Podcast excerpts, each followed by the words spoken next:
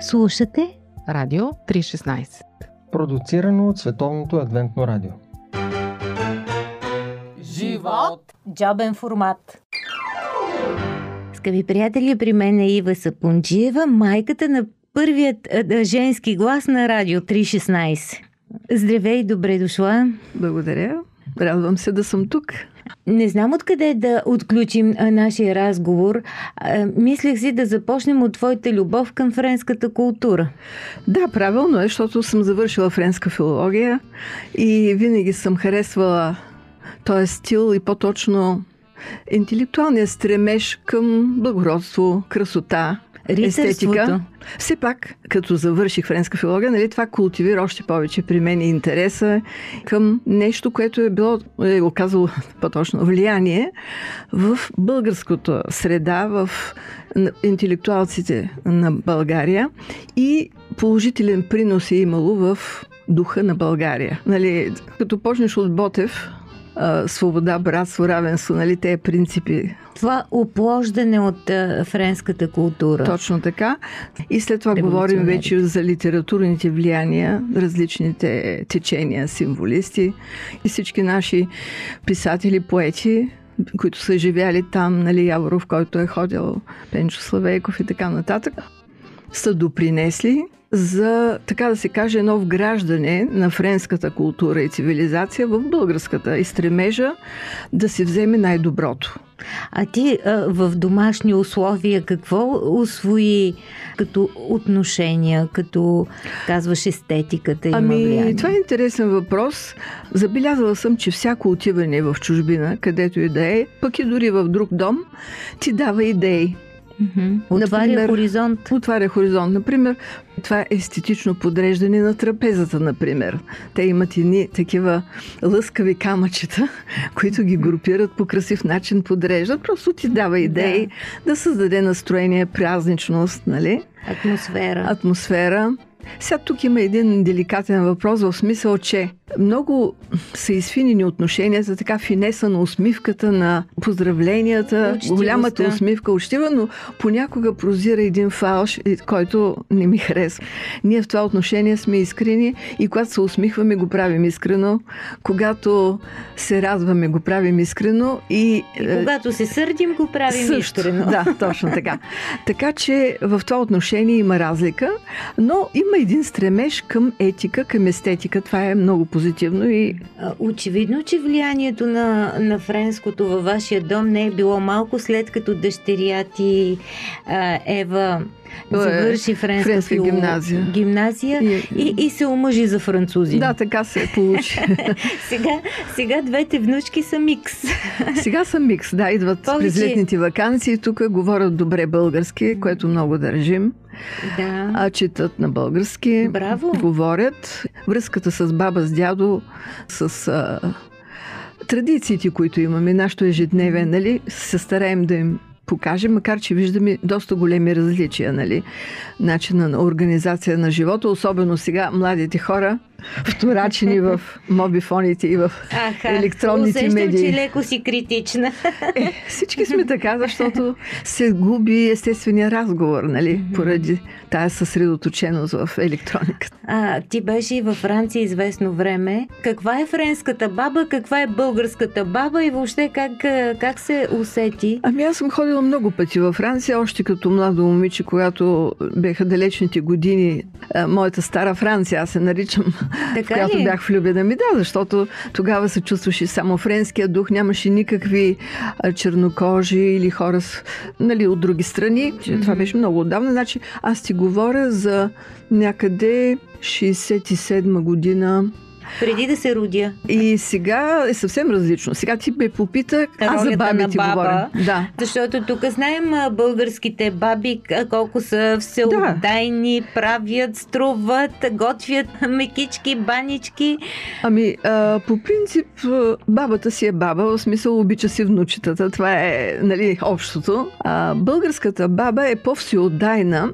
И тя първо гледа внучетата да осигури било храна, било милувка, било една грижа така съсредоточена. Докато при френската баба съм аз, казва, и по-силно ще... Тя си има първоличен живот. Да, точно така.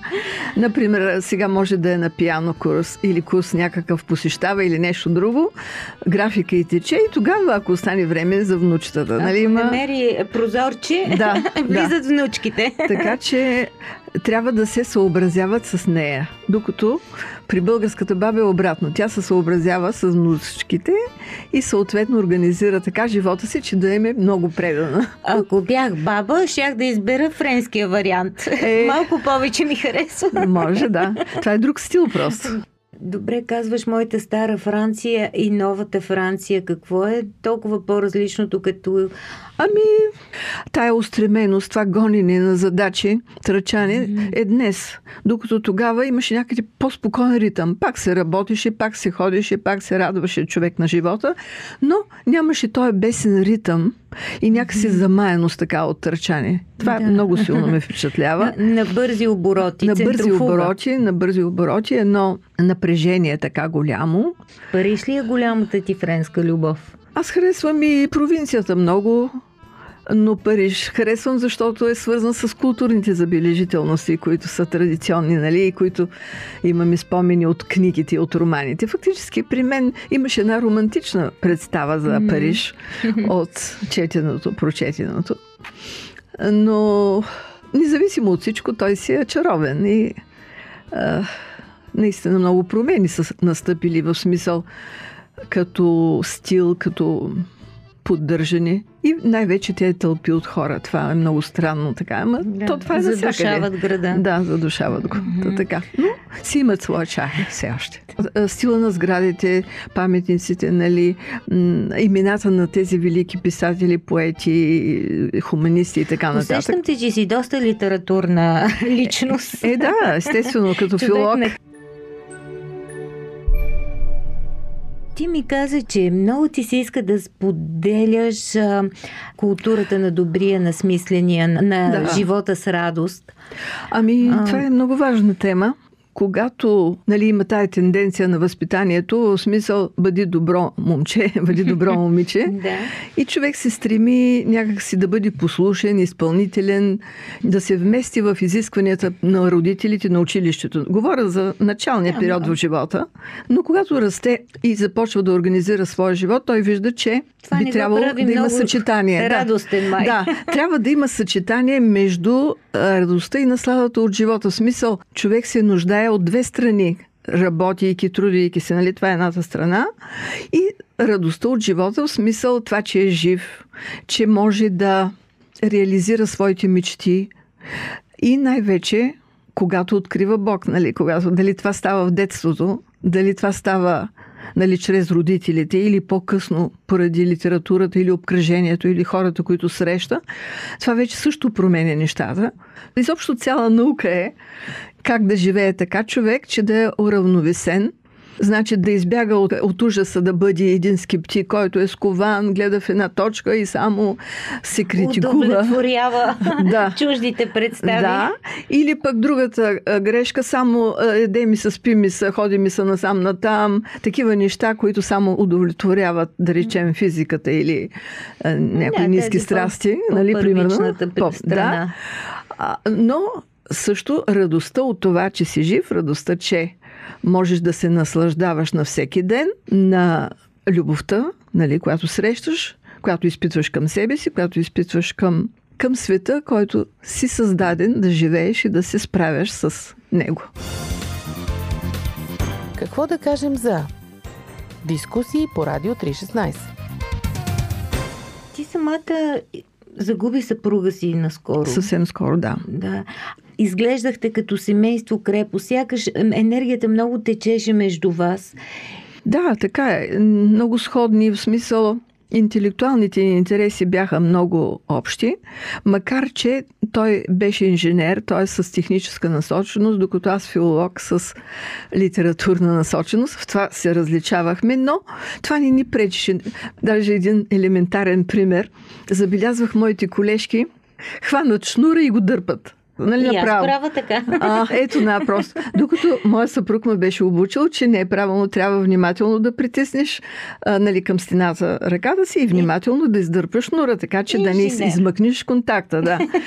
И фактически, а, благодарение на него, започвам да забелязвам детайли от техническа гледна точка и това ме обогатява. От друга страна пък аз му разказвам и това, което съм прочела и видяла, и той го просто коментираме и така имаме и вътрешен живот, нали, по този начин. И не ни е скучно, интересно ни е да живеем заедно, защото си обменям и различни информации, нали? А вие колко години, може би близо петдесет години? Ми четиридесет и девет. Да, петдесет да. Години. Това да. Не е малко, половин не е век. Малко. И после как, как всъщност се продължава след подобна загуба? Това е ужасяваща. Това си е една драма. Трудно се приема.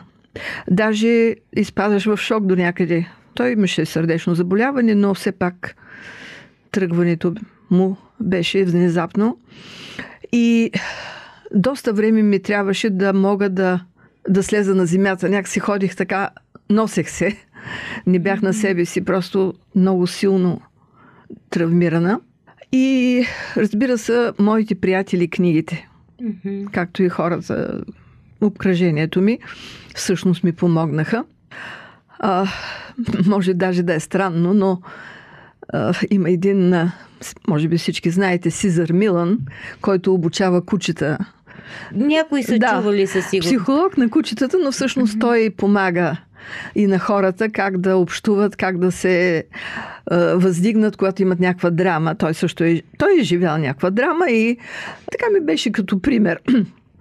Но основното беше Божията помощ. Просто мога да плача, да говоря, да споделя с него. Всъщност, това беше основата, на която оживях. Mm-hmm. Защото много голяма травма е. Това са толкова години съвсем близко и изведнъж не. Mm-hmm. Ти ми каза, а, че сякаш дома е като една къща, при която загубата от нас е покрива. Абсолютно. Да, просто си оголен. Mm-hmm. Няма покрива. Всичко, стаите стоят, коридорите стоят, спалнята, всичко е, но покрива го няма. Но разбрах, че нямам право да остана без да се боря за себе си. В смисъл да оживея и да се опитам да съм полезна първо на себе си, после на близките и на обкръжението. През какво намираш нов смисъл? Защото реално смисъла, който си имала, трябва да. Спешно да се актуализира, за да продължиш. Ами... Първото нещо, което направих е, си взех една тетрадка, в която започнах да описвам всичките си чувства и вълнения. Това много ми помогна да изразя болката и всичко, което ме вълнува. Нали? Първото, да извадиш, което направих. Да. да, да го извада. А, след това започнах да чета за хора, които са преминали през изпитания. Да видя те как са справили, как са чувствали. И... А... Като се огледах, видях, че има много болка и страдания край мен и че има много, примерно, жени, които са вдовици. И контакта с тях ми помогна също. Защото сходна съдба сестри. И виждам, че нали, това е различен период. Има период, когато току-що е било минало известно време или години са минали да. И започнах да правя сравнение кой как се справя и да търся начин, който е най-ефективен в такъв смисъл, да не се превръщам в някаква болезнена старица, която се тръшка от мъка, става неприятна и а, вреди на себе си и на всички. В един кръжок разучавахме Библията пак и си говорихме и това също ми помогна и видях витални хора. Значи, а, виталитета на тези жени ми допринеси и аз да, да видя, че това е правилно, че това е начина, нали? И другото нещо, в мен е един купнеж да търся младите, колектив на млади хора, за да мога тяхната жизненост и моя опит да се съчетаят. Това, mm-hmm. това ми беше основната цел. Сега, получи се това с коронавируса и да се изолират възрастните хора. Това беше много тежък период, защото при мен се получиха две неща. Хем съпруга ми го няма, хем коронавируса хем това е много забранява. Тежко, това трудно вертикално е. Общуване, Бог може да е навсякъде и всъщност да... Добре, че е той, нали? Това е основното. Всъщност той е спасява, защото мога да се моля по всяко време. Това е много хубаво. Нощем, денем, когато е, болката е силна, когато при всяко време и това е най-доброто, нали, облегчение. Но трудно е, наистина. Това а, са трудни неща. Това са трудни неща и не ми се иска с тях да приключи този интерес. Неволя. Това е неволя, нали, да. Която трябва да се мине. Ти каза, че много променя живота, когато откриваш Бога, и много се пренарежда ума ти, личността ти. При теб тази среща кога се случи? Как се случи? Ами преди доста години, в зрелостта по-скоро, mm-hmm. но искам да кажа, че това е характерно за всички хора. Първата любов. Когато се влюбваш в Бог. Да, и ти просто имаш чувството, че той върви до теб. Аз толкова бях възторжена, че със всеки човек, който говоря, вече така, ако мога да из... избухна в възторга си от срещата с Бога. Нали? Това е да, много хубаво. Да, и първо много съм благодарна на, на Адвентната църква. Много съм благодарна, защото получих информация. Това е първото. И второто най-важно нещо, нали, общество, в което можеш да споделяш, да коментираш, да разговаряш, нали, можеш да водиш беседи и всичко това беше полезно. Така че за мен църквата Общността. е един извор. Значи извор, от който аз пих и пия, нали, по принцип. Но това, което стигна до заключение, е, че добре, хубаво, аз се храня, но време аз да дам навън. Защото смятам, че Бог това иска от мен. Иска да бъда себе си, като го представя по начин той да е привлекателен и истински. Не фалшиво, нали? Mm-hmm. Истински и привлекателен. Е на Исус ли? Не, да. Ами първото нещо, което е, че той разбира всичко. Това е най-важното. Второ, може би най-важното, че е добър, в смисъл желае доброто на своите деца. На хората. Да. На хората, на всички хора. Желае доброто. И второ... И трето. И трето, да, наистина. Ако той ги изобличава или им показва дефектите, прави го деликатно и а, се стреми да ги издигне, да ги промени и да ги усъвършенства по такъв начин, че те да се чувстват добре, да се чувстват на мястото си. Просто най-важното, което ми прави впечатление, е тая нежност, ласка и уважение. Това ме впечатлява. Това голямо уважение на Исус към човека, към всяка една личност. Това безкрайно уважение, тая безкрайна нежност, съпричастност и как те тегли така към доброто. Просто как а, те кара да си, да си стремиш, да не се изоставяш, да си признаеш, да си простиш, е такива неща. Да можеш да приемиш себе си, да приемиш хората. Защото това е много трудно, защото по принцип ние сме доста обкръжени с насилие, с грубост, с омраза. И това, за да се преодолее до степен да обичаш враговете си или поне да не ги мразиш, това вече е голяма работа. Трудно, но както казваш, то е вдъхновение. Да. Благодаря ти много. Беше ми много приятно. Радвам се. И се надявам да имаме и още разговори. Живота, благодаря здраве. Ти, че дойде. Благодаря аз.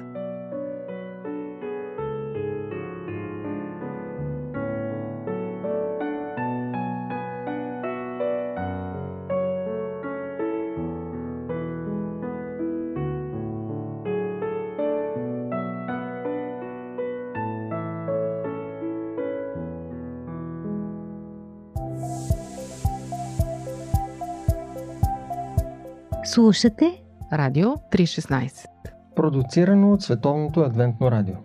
Сайт три шестнадесет точка би джи.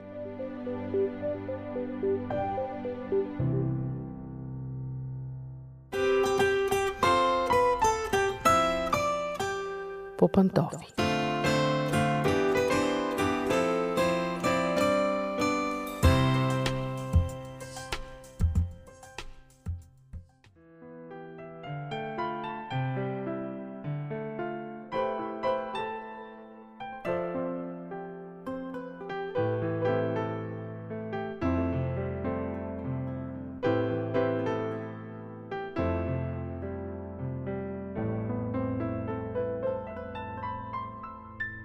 Здравейте, уважаеми слушатели! Аз съм Мира.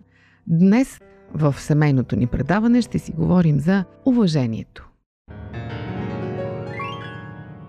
Най-хубавото нещо на света е да станеш родител. Всеки, който е станал, ще го потвърди. И в същото време това е нещо като сладка болка, защото едновременно с огромната радост, която носи детето, идват тревогите и, за съжаление, по-късно разочарованията.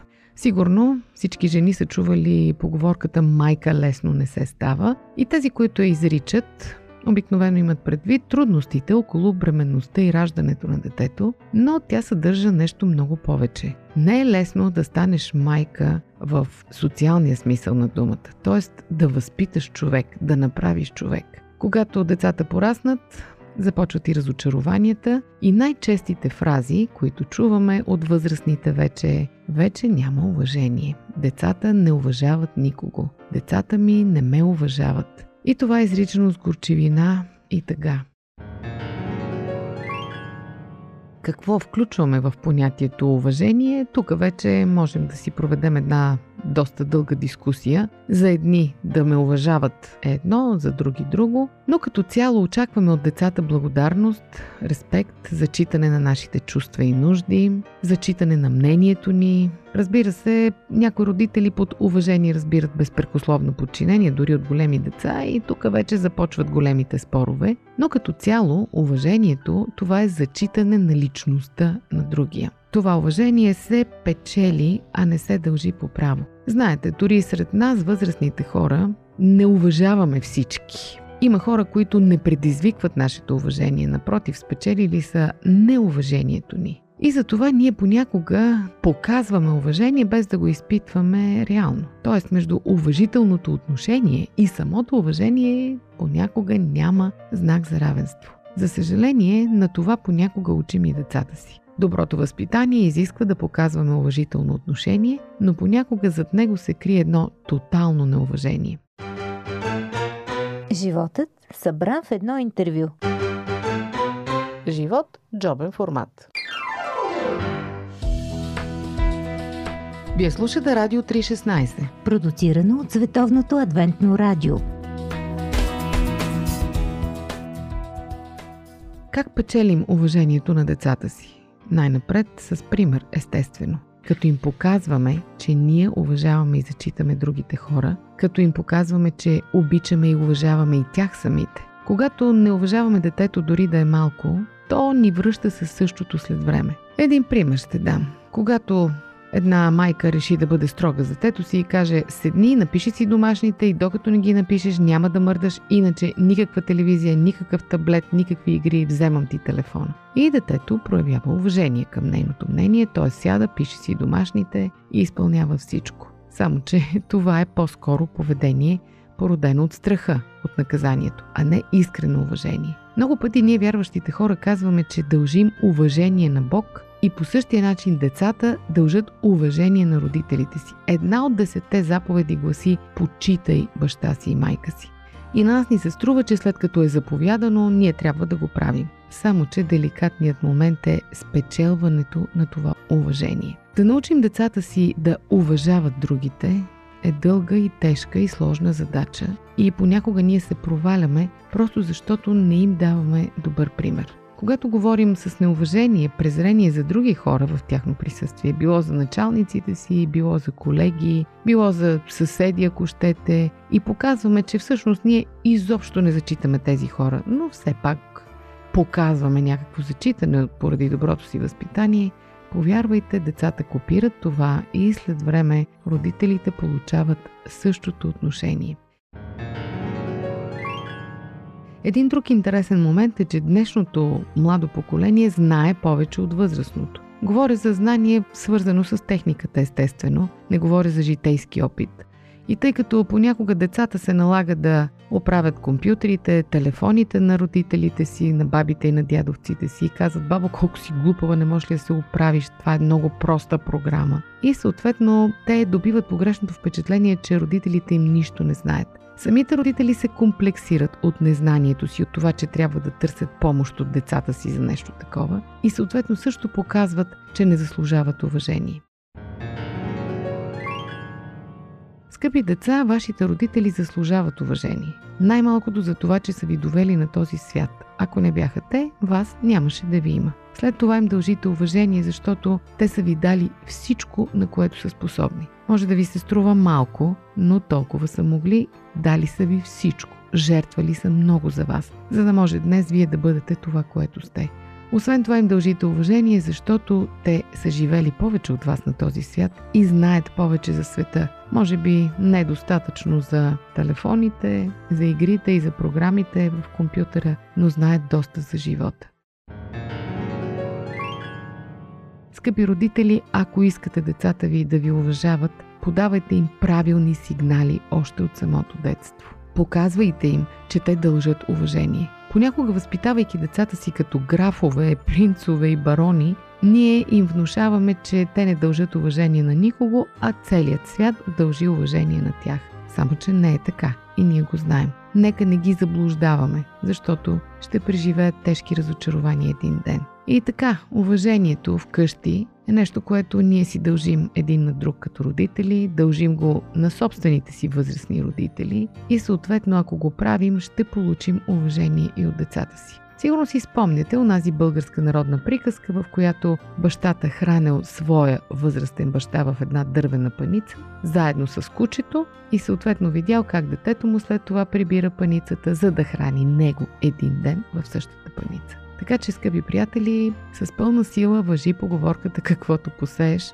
това ще поженеш“. Ако искаме да имаме уважение от страна на децата си, трябва да посеем уважение в душите им. Дано съм ви дала повод за размисъл и съм ви насърчила. Очаквам вашите реакции в нашия сайт и на нашата Facebook страница. Дочуване до следващия път!